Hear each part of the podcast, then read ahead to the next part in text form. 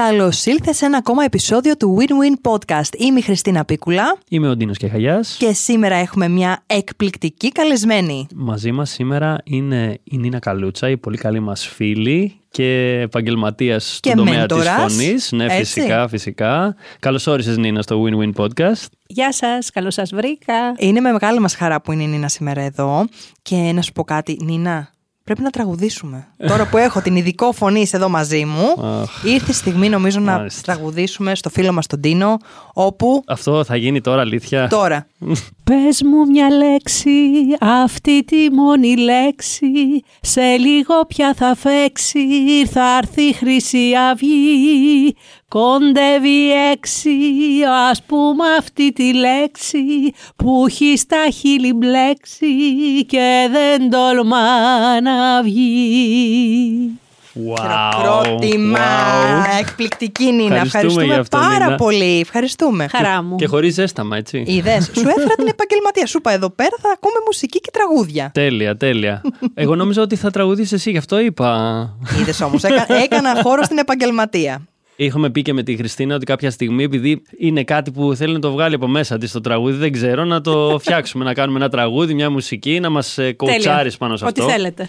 Λοιπόν, πρωτού ξεκινήσουμε την κουβέντα, θέλω να πω κάποια πράγματα για να σε γνωρίσει καλύτερα ο κόσμος ποια είσαι, τι έχεις κάνει και να δούμε και τι βρίσκεται πίσω από αυτή την υπέροχη φωνή που μόλις μας πρόσφερες. Οπότε θα ξεκινήσω. Και εδώ έχει κατεβατό, παιδιά, έτσι. Εδώ τώρα το βιογραφικό, πάρτε βαθιά ανάσα, γιατί η Νίνα Καλούτσα έχει κάνει πολλά πράγματα και είναι και ασταμάτητη, έτσι. Δηλαδή δεν τα Τελείως. έκανε και σταμάτησε. Τελείως. Συνεχίζει την Λοιπόν, πορεία της. Παίρνω μια βαθιά ανάσα, έτσι, και θα μας πει και για τις ανάσεις συνέχεια η Νίνα, τις αναπνοές. Νίνα Καλούτσα, καταρχάς γεννήθηκε στην Καρδίτσα. Είναι λυρική σοπράνο, είναι κάτοχος διπλώματος τραγουδίστριας όπερας και μουσικής δωματίου και καθηγήτρια μονοδίας, καθώς και μάστερ καλών τεχνών από το κρατικό οδείο Τσαϊκόφσκι της Μόσχας. Δασκάλας ήταν η διάσημη υψήφωνος και καλλιτεχνική διευθύντρια της όπερας του θεάτρου Μπολσόη Μπέλα Ρουντένκο και με υποτροφία εκπαιδεύτηκε στην Αυστρία στο Μοτσαρτέουμ του Σάλτσμπουργκ, ελπίζω να το είπα σωστά, με καθηγητές τον βαρύτονο Ρούντολφ Κνολ και τον- Κνολ. Κνολ. Κνολ. Ευχαριστώ. Και τη μεσόφωνο Χάνα Λούντφικ. Λούντβιχ. Τέλεια. Στην καριέρα της έχει κάνει άπειρες παιδιά συνεργασίες. Αν τις αναφέρω όλες θα χρειαστούμε σίγουρα δύο επεισόδια μόνο γι' αυτό. Οπότε θα πω Ακριβώς. κάποια πράγματα ενδεικτικά. Έχει συνεργασίες με ορχήστρες Κρατική Θεσσαλονίκη, Συμφωνική Αθηνών, Στούντιο Όπερας του Οδείου Τσακόφσκι της Μόσχας. Έχει συμμετέχει σε όπερες, σε συναυλίες, σε φεστιβάλ σε Ελλάδα και στο εξωτερικό, είτε ως σύμβουλος, είτε ως καλλιτεχνική διεύθυνση, είτε και ως καλλιτέχνης η ίδια. Με όλη λοιπόν αυτή την εμπειρία και τη γνώση, σήμερα πλέον στο κοινό παρουσιάζεται ως ειδικός φωνής και δημόσιας ομιλίας. Είναι δημιουργός της μεθόδου «Μεταμορφώστε τη φωνή και τη δημόσια ομιλία σας» και συγγραφέας του βιβλίου «Η φωνή της επιτυχίας» από τις εκδόσεις Keybooks. Στα 25 χρόνια της διδασκαλίας της έχει μεταδώσει όλη αυτή τη γνώση και την εμπειρία σε περισσότερα από 4.000 άτομα, εκπαιδευτικούς, πολιτικούς, επιχειρηματίες, στελέχη εταιριών και κάνει σεμινάρια φωνής, δημόσιας ομιλίας, one-to-one coaching και team building. Νομίζω ήταν καλή ανάσα. Έτσι. Ευχαριστούμε λοιπόν Νίνα που είσαι μαζί μας. Ευχαριστούμε που βρήκε το χρόνο, που δημιούργησε το χρόνο για να είναι μαζί μας, γιατί μιλάμε για μια γυναίκα υπερδραστήρια. Όντως και τη θαυμάζουμε, σε θαυμάζουμε πάρα πολύ γι' αυτό. Και μ, Σας ευχαριστώ. Είναι χαρά μου κάθε φορά να σας βλέπω και να συνομιλούμε ακόμα περισσότερο. Να πούμε ότι ενώ η Νίνα έχει καταγωγή από την Καρδίτσα, μιλάει ρωσικά και θέλουμε λίγο να μας πεις την ιστορία πίσω από αυτό, Νίνα. Λόγω της οικογένειας μου, από την πλευρά της μητέρας μου, είναι πόντι. Η μητέρα μου και οι παππούδες μου γεννήθηκαν στον Κάφκασο της Ρωσίας. Ποντιακή ελληνική οικογένεια, 100% που όμως ποτίστηκαν με την αγάπη για τη Ρωσία, για την δεύτερη πατρίδα τους. Πάντοτε είχαν στο νου τους, ξέρετε, την πατρίδα των προγόνων τους, γιατί δεν την είχαν δει μέχρι που ήρθαν αμέσως μετά τον πόλεμο στην Ελλάδα. Και αυτή την αγάπη τη μετέδωσαν και σε μένα και την αδερφή μου. Από τη γέννησή μου μου μιλούσαν οι παππούδες μου μόνο ρωσικά και μας μετέδωσαν α, όλη την αγάπη για αυτόν τον πολιτισμό, για την μουσική, για τις τέχνες, για πολλές πτυχές του, του ρωσικού πολιτισμού και μ, πάντοτε το είχαμε καμάρει αυτό το πράγμα στο σπίτι μας και γι' αυτό και πήγα μετά να σπουδάσω εκεί Τα παιδικά μας καλοκαίρια τα περνούσαμε στον Κάφκασο επίσης. Δύο μήνες το καλοκαίρι. Φεύγαμε από την καρδίτσα και βουτούσαμε σε έναν άλλο πολιτισμό, αυτό των Μποντίων του Καυκάσου και των Ρώσων φυσικά, σε μια πολυπολιτισμική περιοχή, στο Εσεντουκί, την πατρίδα της μητέρας μου. Και εκεί βέβαια κάναμε εξάσκηση στα ρωσικά, εγώ και η αδερφή μου, και έτσι τα μιλάμε και έχουμε μια αγάπη για αυτόν τον πολιτισμό. Πάρα πολύ ωραία. Και πώς ξεκίνησες, καταρχάς ξεκίνησε με το τραγούδι όλο αυτό; Ναι, από μικρό παιδί στην καρδίτσα ήθελα να παίζω πιάνο, να τραγουδάω, ήμουν ένα παιδί δεν είχαμε πιάνο στο σπίτι, δεν υπήρχαν πιάνα στην καρδίτσα. Ήταν πολύ λίγα. Και έβλεπα στην τηλεόραση και έβαζα τα δάχτυλά μου πάνω στο τραπέζι και έκανα και εγώ ότι παίζω πιάνο. Αυτό το είδαν οι γονείς μου και οι παππούδες μου κυρίως που ασχολούνταν πολύ με εμάς, γιατί οι γονείς μου εργάζονταν από το πρωί ως το βράδυ. Και μου φέραν πιάνο τεσσάρων χρονών. Έχω την εικόνα, ένα ρωσικό βέβαια πιάνο. Και εκεί ξεκίνησα να μαθαίνω και έκτοτε δεν το άφησα ποτέ αυτό το όργανο. Τώρα έχω πέντε πιάνα. Στο... Πέντε. πέντε ναι. Ένα πιάνο με ουρά. Δύο έχω εδώ στην Αθήνα και δύο στην Καρδίτσα. Wow. Και ένα ακόμα που το έκανα δώρο. γιατί να τα κάνω τώρα, δεν παίζω καθόλου σχεδόν. Πολλά. Ε, ναι, γιατί όταν τραγουδούσα στην όπερα, όπου βρισκόμουν, χρειαζόταν να έχω το πιάνο μου για να μελετάω. Πήγαινα στη Λίμνη Πλαστήρα το καλοκαίρι. Έκανα και εκδηλώσεις εκεί, όπου το μεταφέραμε στα βουνά και τα λαγκάδια και το χρειαζόμουν. Έχει διαφορά δηλαδή το κομμάτι της εξάσηση που κάνεις. Τώρα είμαι τελείως άσχετος με το θέμα, έτσι ρωτάω.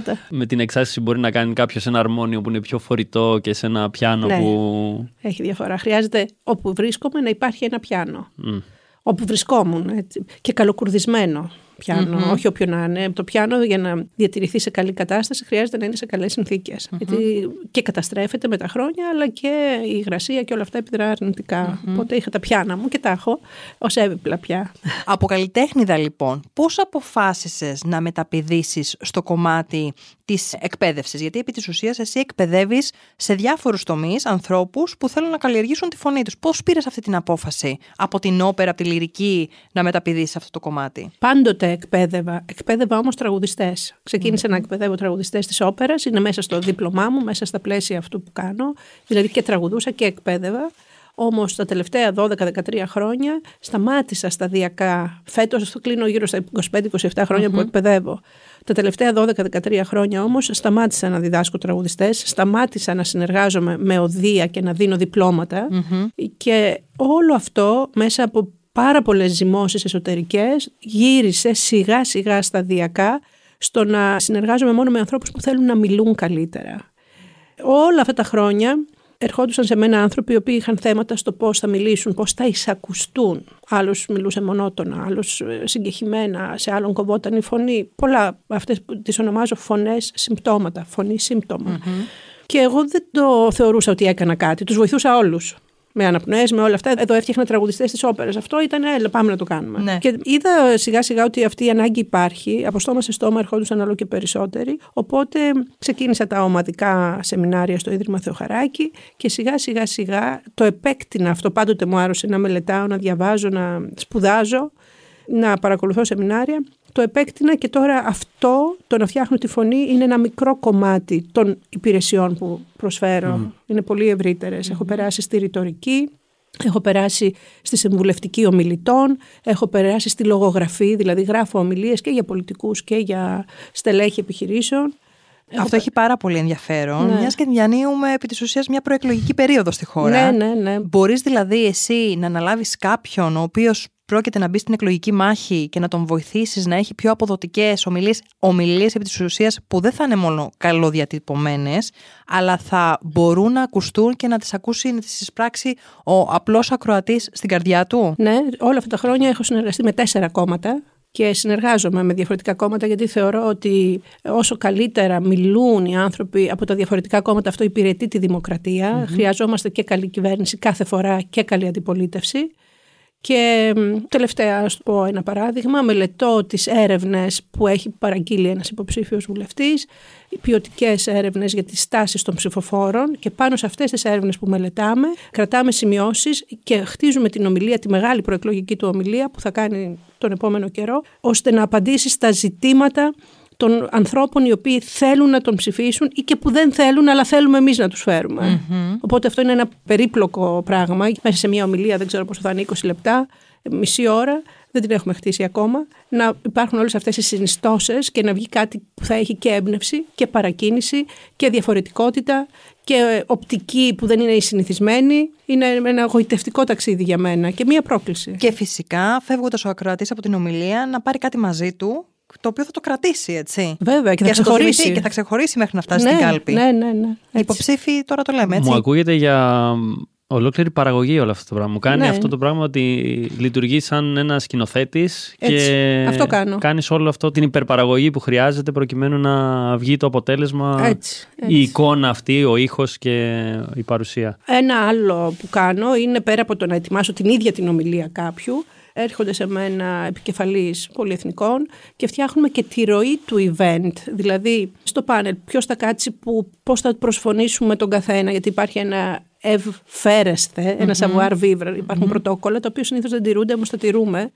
Και όλο αυτό πώς θα χτιστεί, ποιος θα σηκωθεί, πού, πώς θα βηματίσει, όλο αυτό το σκηνοθετώ μέσα από την εμπειρία μου πάνω στο βήμα, πάνω στη σκηνη παλιότερα και μελετώντας το τι γίνεται στον κόσμο σήμερα. Σου φαίνεται περίεργο όλο αυτό, ξεκινώντας από ένα καλλιτεχνικό πόστο, θα το πω έτσι, από μια καλλιτεχνική φύση, να σκηνοθετείς όλο αυτός για κάποιον πολιτικό. Το δηλαδή μου φαίνεται, μου φαίνεται τελείως αντιδιαμετρικά αντίθετο, μάλλον σε σχέση με ότι ξεκίνησε. Σου είχε φάνει περίεργο, έχεις κάτσει να πεις ότι καλά, πώς βρέθηκα να κάνω αυτή τη στιγμή, ξέρω εγώ, αυτό σε σχέση με εκεί που ξεκίνησα. Δεν έκανα τίποτα περισσότερο από το να ενώσω τα ταλέντα μου, τα φαινομενικά εντελώς διαφορετικά και ασύνδετα μεταξύ τους, μέσα από πολλή μελέτη, μέσα από πολλά σεμινάρια, μέσα από στοχοθεσία γραπτή επί πολλά χρόνια να τα ενώσω και αυτό που τώρα φαίνεται αυτονόητο διαβάζοντας κάποιος αυτά που λέω στο site μου, να έχω βρει τη μοναδικότητα της δικής μου ιδιοσυγκρασίας και να την έχω κάνει υπηρεσία, mm. ας το πω έτσι. Να σε ρωτήσω κάτι, Νίνα. Πιστεύεις ότι εσύ πρεσβεύεις το να καλλιεργήσουμε και να εξελίξουμε όσο γίνεται τη φωνή μας; Είναι ένα μέσο επικοινωνίας πολύ σημαντικό. Πιστεύεις ότι δίνουμε τελικά την πρέπουσα σημασία στη φωνή μας και στο λόγο μας; Θα το πω λίγο πιο γενικά για να φτάσω εκεί. Το να επικοινωνεί κάποιος καλά είναι η υπερδεξιότητα της εποχής μας. Είναι εκ των ουκάνευ. Δεν γίνεται. Αν δεν επικοινωνείς δεν πας πουθενά, σε κανέναν τομέα. Κάθε ομιλία χρειάζεται να είναι κάπως, να το πω απλα Χρειάζεται να έχει αρχή, μέση, τέλος, να δομούμε τα επιχειρήματά μας. Θέλουμε, δεν θέλουμε, πουλάμε τους εαυτούς μας, θέλουμε να γίνουμε συμπαθητικοί, να μας συμπαθήσουν. Το μήνυμο που θέλουμε. Και αυτό χρειάζεται κάποιος να το επικοινωνεί. Μαθαίνεται. Δεν είναι αυτονόητο δεν είναι και κάποιο σπουδαίο ταλέντο. Μαθαίνεται. Είναι μια δεξιότητα. Οι δεξιότητες διδάσκονται. Mm-hmm. Όμως δεν είναι αυτονόητο για άλλους. Κάποιοι το έχουν. Και από μόνοι τους ανοίγουν το στόμα τους, μιλάνε μια χαρά. Κάποιοι άλλοι όμως έχουν πλούσιο κόσμο εσωτερικό, έχουν πράγματα να πούν, έχουν επιστημοσύνη, έχουν γνώσεις, έχουν εμπειρίες, mm-hmm. έχουν βιώματα και δεν μπορούν να τα μεταδώσουν. Και είναι σαν ένα χωνί. Η πλούσια ψυχή, όλος αυτός ο κόσμος εσωτερικός, φτάνει να είναι με το σταγονόμετρο προς τα έξω και αδικούνται αυτοί οι άνθρωποι. Δεν είναι μόνο η φωνή. Η φωνή είναι μία από τις παραμέτρους που χρειάζεται κάποιος να φέρει στο φως, να τη βελτιώσει, να τη μεταμορφώσει, ώστε να βγει ο πλούτος του ανθρώπου. Ξεκινώ από αυτή, δεν το συνειδητοποιούν οι περισσότεροι άνθρωποι, είναι ότι η φωνή παίζει ρόλο. Πλέον μετά από τόσα χρόνια και με τόση έτσι, δημοσιοποίηση του τι κάνω και εγώ και άλλοι συνάδελφοι, είναι πιο κοντά στους ανθρώπους, κατανοούν ότι α, μιλάω συγκεχημένα. Α, η φωνή μου είναι τσιριχτή, να το πω απλά. Με τι μου έρχονται οι ανθρωποι και τι μου ζητάνε. Α, δεν αντέχω, μου λέει ο άντρας μου δεν με αντέχει να μ' ακούει, λέει. Αυτό το έχουμε γυναίκες περισσότερο, το διαπεραστικό. Ή φοβάμαι να μιλήσω. Είναι τα πιο συνηθισμένα θέματα. Και εξηγώ αμέσως ότι είναι κάτι πάρα πολύ λογικό. Όταν δεν ήσουν ποτέ στο επίκεντρο και γύρω-γύρω να σε ακούει κάποιος, ξαφνικά πας ναι, φοβάσαι. Και εγώ φοβάμαι όταν είναι νέο το περιβάλλον. Απλά ξέρω τι να κάνω. Ναι. Έχεις τη γνώση ναι. και τη βάζει στη δράση. Ακριβώς. Και έχω τράκα. Έχω. Όταν μου ζήτησαν να μιλήσω σε χίλια άτομα, Έκανα ε, τρεις εβδομάδες προετοιμασία εσωτερική και μετά δύο ώρες από πίσω χοροπηδούσα σαν τον κατσίκι με όλες τις τεχνικές του Τόνι Ρόμπιν για να βγω με υψηλή την ενέργεια. Με βλέπαν από πίσω οι άνθρωποι και λένε Τι κάνει, μια τρελή είναι. ήταν πάρα πολύ ο κόσμος, ήταν από πίσω το ΕΚΑΒ, τα στενοφόρα και με κοιτούσαν οι άνθρωποι είχαν μείνει. Δεν με νοιάζει. Εγώ έκανα την προετοιμασία μου για να είμαι εκεί απίκο, να είναι υψηλή η απόδοσή μου κάθε στιγμή. Οπότε η φωνή, ναι, είναι ένα στοιχείο του brand, σημαντικό. Η φωνή μπορεί να αναδείξει το μήνυμά μας και μπορεί να το ρίξει και στα τάρταρα, να μην καταλάβει κανείς τίποτα περί τίνος πρόκειται. Συχνά έρχονται από εταιρείες και μου λένε «Μα τους το είπαμε αυτό, μα το είπαμε, δεν το είπαμε». Ναι, το είπατε. Πώς το είπατε; Με τι φωνή το είπατε; Σε ποια συγκυρία το είπατε; Ανάμεσα σε τι άλλο το είπατε. ώστε να καταλάβουν ότι αυτό είναι πιο σημαντικό από δέκα άλλα; Και περνάει έτσι. Να απαρατήρητο. το μήνυμα. Ναι. Έχεις κάποια έτσι, ιστορία να μοιραστείς σε σχέση με κάποιον άνθρωπο που βοήθησες σε κάτι καθημερινό; Δεν μιλάω τώρα για πολιτικό ή για επιχείρηση, για οτιδήποτε τέτοιο. Κάποιος ο οποίος είχε ένα θέμα Ναι. δικό του, μια ανασφάλεια ενδεχομένως οτιδήποτε και μέσα από το δικό σου το coaching, τη δική σου τη γνώση, την εμπειρία και τη συζήτηση και τις ασκήσεις που κάνατε, τον βοήθησες να κάνει μια αλλαγή που του άλλαξε επί της ουσίας τη ζωή. Θέλω δηλαδή να μοιραστείς αν υπάρχει κάτι τέτοιο. Φαντάζομαι ότι θα έχεις τέτοιες ιστορίες. Ο κάθε άνθρωπος είναι και μία ιστορία. Έχω πολλές ιστορίες. Τώρα, μία που μου ήρθε στο νου, έτσι όπως έθεσες το ερώτημα, είναι μία κυρία η οποία ήρθε μετά από εγχείρηση θηροειδούς. Είχε αφαιρέσει το θηροειδή και ένιωθε ένα κενό στο λαιμό της. Δεν μπορούσε να μιλήσει, κουραζόταν, δεν ήξερε τι να κάνει, πού να βάλει τη φωνή της. Όλο αυτό που ήταν όλη της η ζωή, το πώς μιλούσε, ξαναγκρεμίστηκε. Και κάναμε αρκετά πράγματα. Μέσα από το τραγούδι τη βοήθησα. Άνοιξε η αναπνοή. Ξεκίνησε και τραγουδούσε και τραγούδια και πολύ ωραία. Έκανε τα πάντα. Όποιος κάνει ό,τι του πω στο 90-100% βλέπει αλλαγές. Και άλλαξε η ζωή της γιατί ξαναβρήκε με διαφορετικό τρόπο την μιλιά της. Ένα από τα πολλά. Οπότε, επί της ουσίας, η δουλειά που κάνουμε σε σχέση με τη φωνή, τη δημόσια ομιλία, όλο αυτό, το τόνο, το ηχόχρωμα αυτό που ανέφερες προηγουμένως, χωρίς να το ξέρουμε, επηρεάζει και την αυτοπεποίθησή μας. Και το ξέρουμε.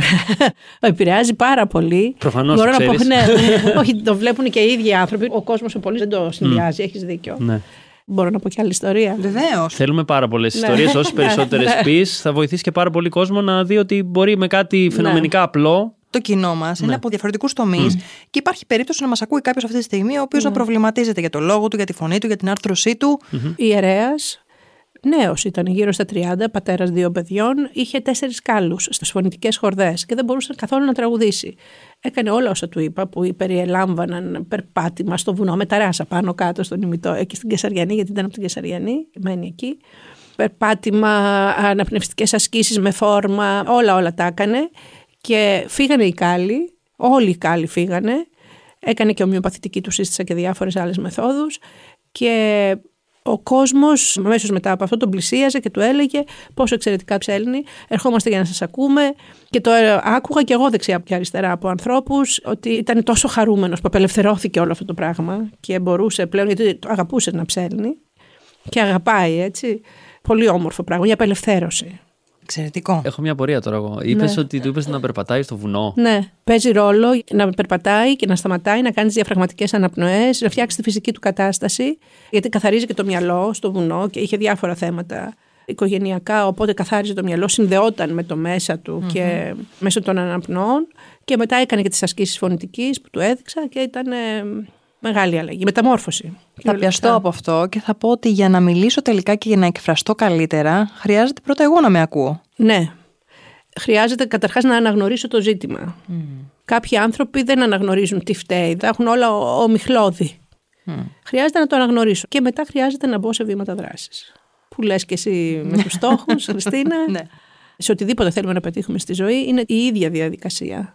Έτσι, ακριβώς. Και η δική μου μέθοδο, μέθοδος αλλαγής της φωνής, περιλαμβάνει στόχους, περιλαμβάνει οραματισμούς, περιλαμβάνει αναπνοές, μεγάλο κεφάλαιο, στάση σώματος, αλλαγή. Για τους φίλους τώρα που μας ακούν, έχεις να δώσεις μία μικρή άσκηση για κάποιον ο οποίος θέλει σιγά σιγά έτσι να κάνει κάτι, να πει ότι κάνω κάτι για τη φωνή μου, για τον εαυτό μου. Έχεις κάτι να μας προτείνεις έτσι; Ανάλογα με το τι φωνή είναι, δίνω και διαφορετικές ασκήσεις. Θα πω μία πολύ απλή άσκηση στο θέμα της άρθρωσης που απασχολεί πολλούς ανθρώπους. Μιλούν συγκεχημένα και δεν τους καταλαβαίνουν και τους λένε τι είπες ή μπορεί να μην το πει κάποιος, απλά δεν δένουν εύκολα συζητήσεις, δεν συνομιλούν αρκετή ώρα. Οι άλλοι βρίσκουν μια δικαιολογία και απομακρύνονται όταν κουράζονται να αποκρυπτογραφούν, να επεξεργάζονται τι λέει και να μαντεύουν. Ναι. Σε αυτούς τους ανθρώπους μπορώ να πω ότι μπορούν να κάνουν με ίσια πλάτη, είναι σημαντικό αυτό η στάση του σώματος, να κάνουν την εκφραστική ανάγνωση, να πάρουν κείμενα με ίσια πλάτη, με ευθεία το κεφάλι και να τα διαβάζουν αργά, τονίζοντας τα σύμφωνα, τα φωνήεντα, κάνοντας παύσεις, βάζοντας μία υπερβολή στην ανάγνωση και ηχογραφώντας ταυτόχρονα, ώστε να ακούσουν μετά. Γιατί άλλα νομίζουμε ότι κάνουμε και άλλα κάνουμε. Και αυτό να γίνεται με άνοιγμα κλείσιμο του στόματος μεγαλύτερο, δηλαδή να μην είναι κλειστό το στόμα. Στην υπερβολή να του, Στην υπερβολή του, να πέφτει το σαγόνι και να ανεβαίνει στην υπερβολή του. Μου είχε κάνει εντύπωση ένα πάρα πολύ ωραίο που είχες κάνει με το στυλό.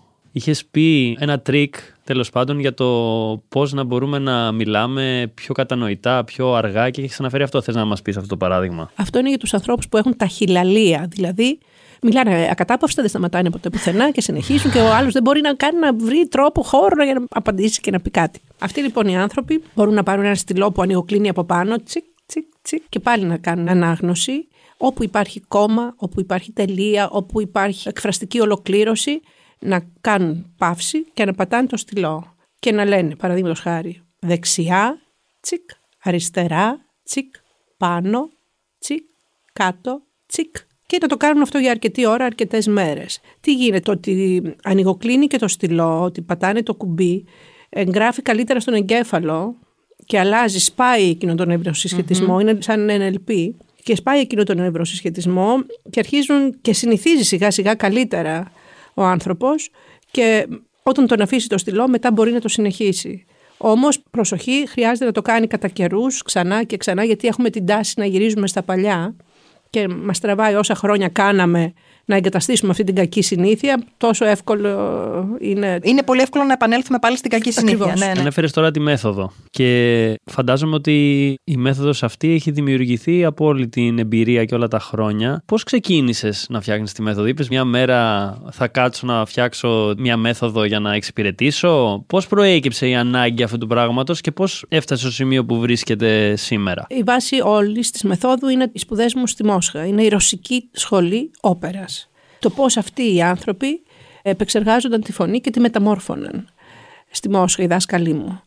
Και μέσα σε αυτά έχει στοιχεία της μεθόδου Στανισλάβσκη, ηθοποιίας, που εγώ τα έχω κάνει presence, τα έχω κάνει πώς συμπεριφέρεσαι πάνω στη σκηνή. Έχει κινησιολογία, που είναι η γλώσσα σώματος, έχει στάση σώματος, έχει πολλές παραμέτρους αισθητικής, πώς να φέρεσαι πάνω στο βήμα. Όλα αυτά που είχα σπουδάσει, τα είχα στο νου μου, αλλά δεν ήταν μέθοδος τα δίδασκα, αλλά δεν ήξερα τι είναι σημαντικό, τι δεν είναι.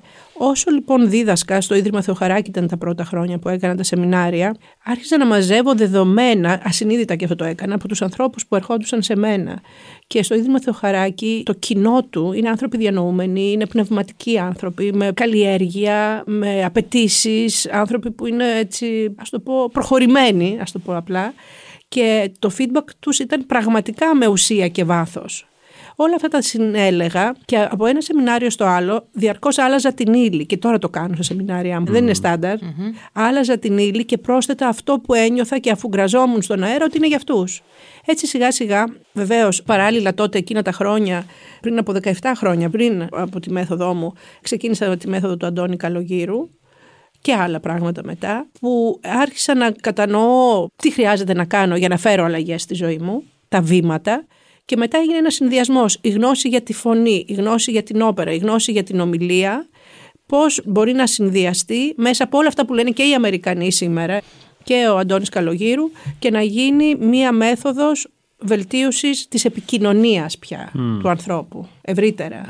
Άρα είναι πλέον ολιστικό όλο αυτό που μας λες. Ναι. Δεν είναι απλά στοχευμένο στην φωνή για παράδειγμα, αλλά παίρνει όλες τις παραμέτρους που χρειάζεται ναι. για να καταλήξει στην επικοινωνία. Οπότε... Ναι, γιατί συμπεριλαμβάνει μέσα και τη γνώση του εαυτού, η οποία είναι πάρα πολύ σημαντική. Χρειάζεται να εντοπίσω τι είναι αυτό που με δυσκολεύει, με τι δεν είμαι ευχαριστημένος, να με αναγνωρίσω και να δω πού θέλω να φτάσω και παρέα με τη μέθοδο και όλα τα εργαλεία της Νίνας να φτάσουν σε αυτή την επιθυμητή αλλαγή. Είναι λοιπόν ε, πολυπαραγωγικό όλο αυτό το πράγμα. Και εσύ, αναλόγως με το τι χρειάζεται, παίρνεις από την εργαλειοθήκη σου και το εφαρμόζεις ναι. στην εκάστοτε περίπτωση. Εξαιρετικό. Καταρχάς, εμείς γνωριστήκαμε στα σεμινάρια. Ναι. Νομίζω ότι πρώτη φορά, αν θυμάμαι καλά, ήταν το 2018-19. Γνωριστήκαμε εκεί και μετά από χρόνια ήρθε στην Key Books και εξέδωσε το πρώτο σου βιβλίο. Θυμάμαι χαρακτηριστικά όταν συζητάγαμε πάνω σε αυτό το θέμα ότι μου είπες ότι σου πήρε ουσιαστικά πέντε χρόνια να το φτιάξεις το βιβλίο αυτό ναι. και είχα μείνει άφωνος όταν ναι. το άκουσα.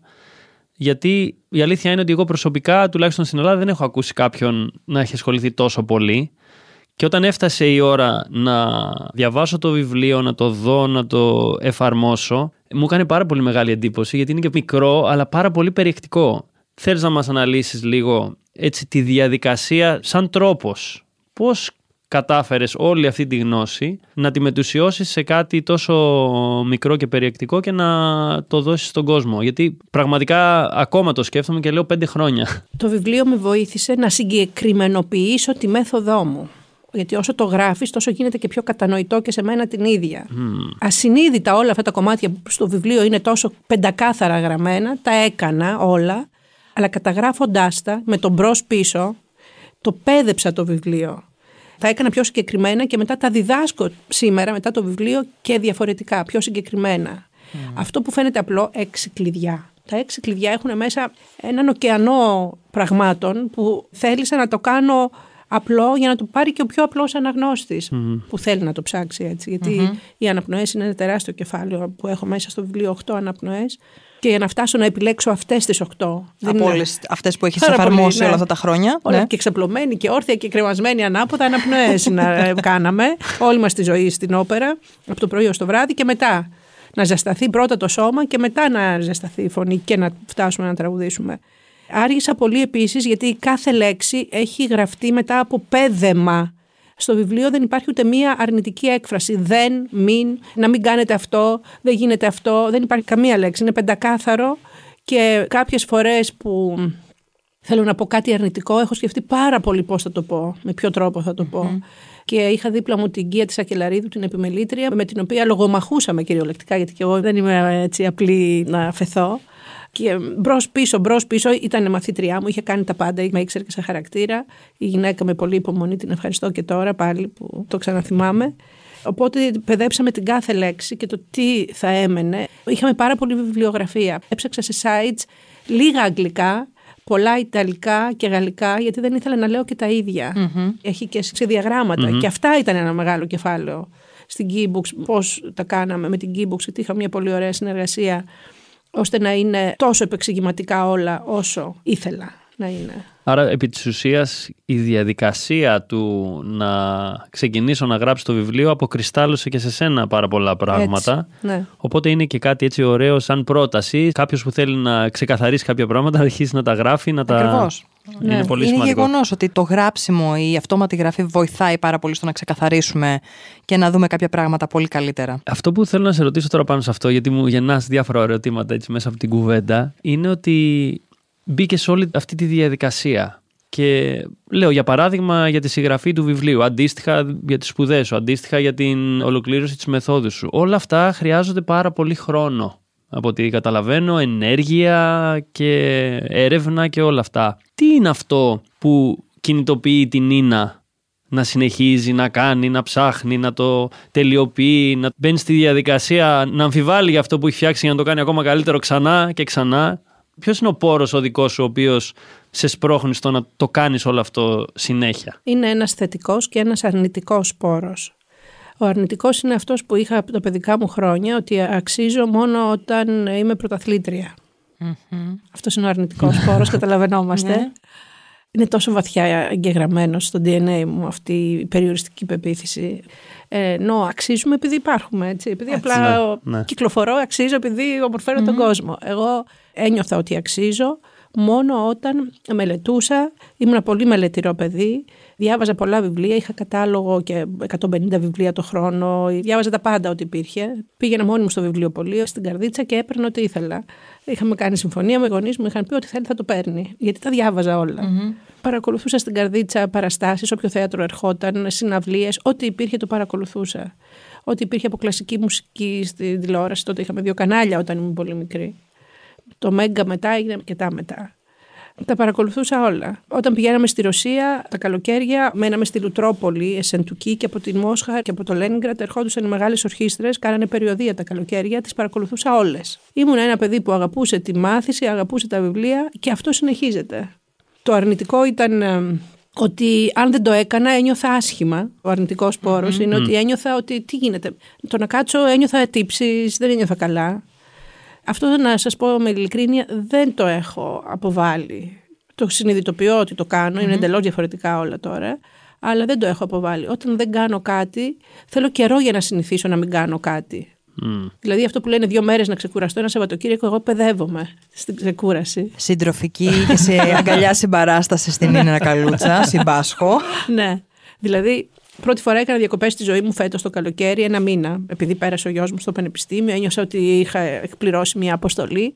Τις πρώτες δέκα μέρες δεν μπορούσα να ξεκουραστώ. Ό,τι και να έκανα, ένιωθα τύψεις. Δηλαδή, φανταστείτε ένα σώμα, έναν άνθρωπο που να είναι σφιγμένος από ένα απροσδιόριστο κάτι τι και μετά άρχισα να ξεκουράζομαι και να λέω δεν θα κάνω τίποτα και να το ευχαριστιέμαι. Έπαιρνα το αυτοκίνητο και πήγαινα στο τάδε τοπίο, στο δίνα τοπίο και σε πολύ ωραία μέρη που έχουμε και άρχισα να ξεκουράζομαι. Στον ένα μήνα ξεκουράστηκα. Σου πήρε δηλαδή 10 μέρες μόνο και μόνο για να μπεις ναι. στο mood να μου δώσω ξεκούραση. Ναι, ότι το κέρδισα, βρε παιδί μου. Το έλεγα στο νου νοητικά, αλλά δεν κατέβαινε μέσα στην ψυχή ναι. μου και στο πνεύμα μου και στο σώμα μου. Αυτό είναι ένα μεγάλο ζήτημα. Τώρα, το θετικό είναι ότι αγαπούσα πάντα τη μελέτη. Έτσι. Μου αρέσει η εξέλιξη. Θέλω να είμαι και στην Καρδίτσα. Και στη Μόσχα που πήγα άγνωστη μεταξύ αγνώστων, σε μικρό χρονικό διάστημα, οι παρέες μου ήταν οι πρωτοπόροι σε ό,τι κάνανε εκείνη την εποχή. Και στην Αθήνα το έκανα αυτό το πράγμα. Δηλαδή, έχω μία πηξίδα, μόλις δω κάτι ενδιαφέρον, θα επικοινωνήσω, θα στείλω mail, θα μιλήσω. Σήμερα το πρωί είδα μια ενδιαφέρουσα ανάρτηση στο LinkedIn που δεν την κατάλαβα και έγραψε σε μήνυμα μπορείτε να μας το εξηγήσετε καλύτερα και μου απάντησε και ξαναπάντησα. Δηλαδή δεν το αφήνω να περάσει κάτι που με ενδιαφέρει. Πόσο σε επηρέασε, αν σε επηρέασε η κουλτούρα; Έχω κάποια εικόνα στο δικό μου μυαλό και διόρθωσε με αν κάνω λάθος, γιατί έχεις εσύ το βίωμα σε αυτό. Ότι η κουλτούρα της Ρωσίας έχει πάρα πολύ πειθαρχία. Πολύ. Σε επηρέασε αυτό και πόσο στο να χτίσεις αυτές τις συνήθειες και να έχεις αυτά τα αποτελέσματα; Την επηρέασε. Τώρα θα μας πει η ίδια, αλλά ήταν ήδη ένα παιδί με μεγάλη Σωστά. αυτοπιθαρχία, έτσι. έτσι. Γι' αυτό ρωτάω. Ναι, ναι. Έχει ενδιαφέρον. Δηλαδή, ένας που έχει αυτοπιθαρχία πάλι δυσκολεύεται σε μια τελείως διαφορετική κουλτούρα. 11 χρόνια έζησα στη Μόσχα, 6 χρόνια ήταν σπουδές μέχρι να πάρω το πρώτο δίπλωμα και μετά έκανα και διάφορα άλλα. Η πειθαρχία την είχα από μικρή. Στη Μόσχα πήγα και ήταν σαν στο σπίτι μου. Αυτό που με δυσκόλεψε ήταν ότι χρειαζόταν να έχω φυσικές αντοχές για να αντέξω. Τις νοητικές τις είχα. Αλλά τις φυσικές δεν τις είχα τόσο πολύ, γιατί η Μόσχα ήταν μια πολύ δύσκολη πόλη. Σε οποιαδήποτε απόσταση, οπουδήποτε να πας, χρειαζόταν μία ώρα να πας, μία να γυρίσεις. 7-8 μήνες με γούνες, μπότες, καπέλα, κάποια κιλά πάνω μας, που εμείς στην Ελλάδα δεν το έχουμε. Όταν γυρνούσα στην Ελλάδα, μόνο ο ήλιος, μόνο αυτό η ζωή είναι πολύ εύκολη εδώ, παιδιά. Πολύ εύκολη. Το κρύο ήταν πολύ. Πώς επηρεάζει την καθημερινότητα το κρύο, Ένα απλό πράγμα. Αν έχει πάγο κάτω, οι Ρώσοι αρχίζουν και τσουλάνε. Φσουτ, σουτ, σουτ. Εγώ σταματούσα, δεν μπορούσα, γιατί δεν ήξερα να πάνω στον πάγο να κάνω. Για φαντάσου τώρα. Πρώτη φορά το ακούω ναι. ναι.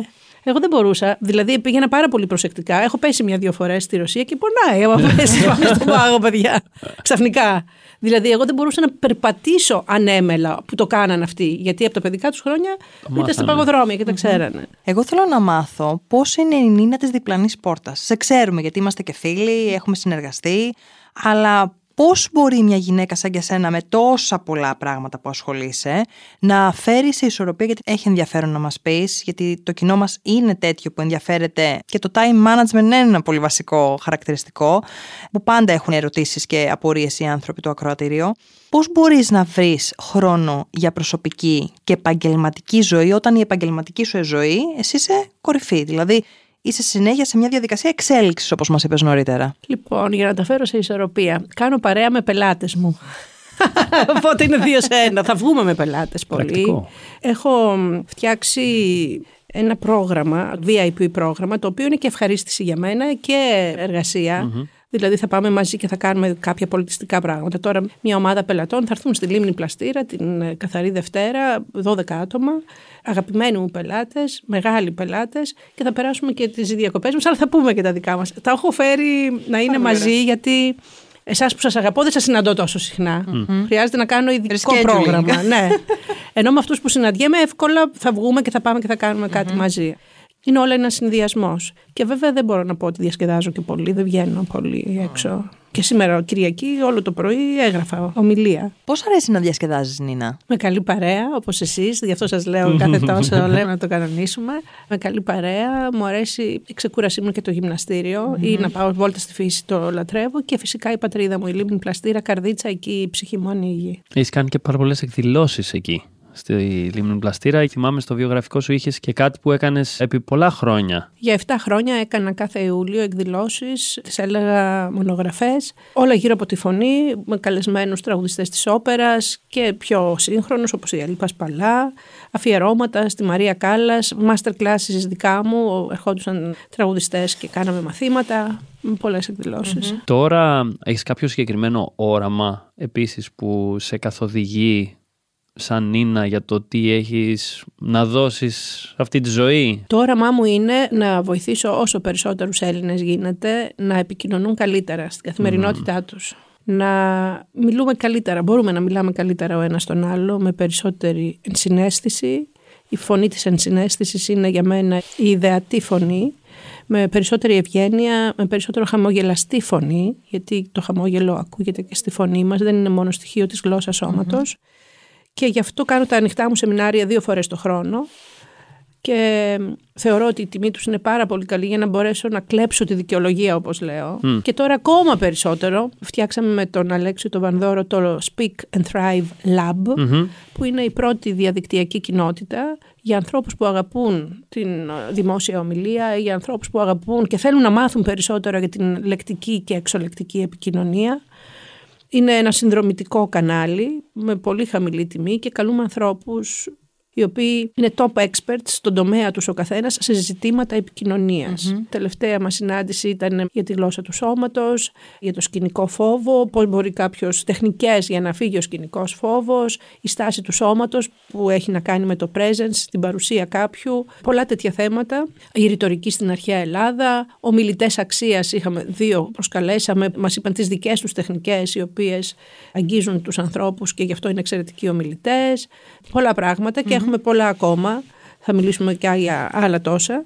Μπορεί κάποιος να γραφτεί και να παρακολουθεί και τις δύο συναντήσεις το μήνα που έχουμε και να μπει στη βιβλιοθήκη μας των προηγούμενων συναντήσεων και να βλέπει όλες τις συναντήσεις.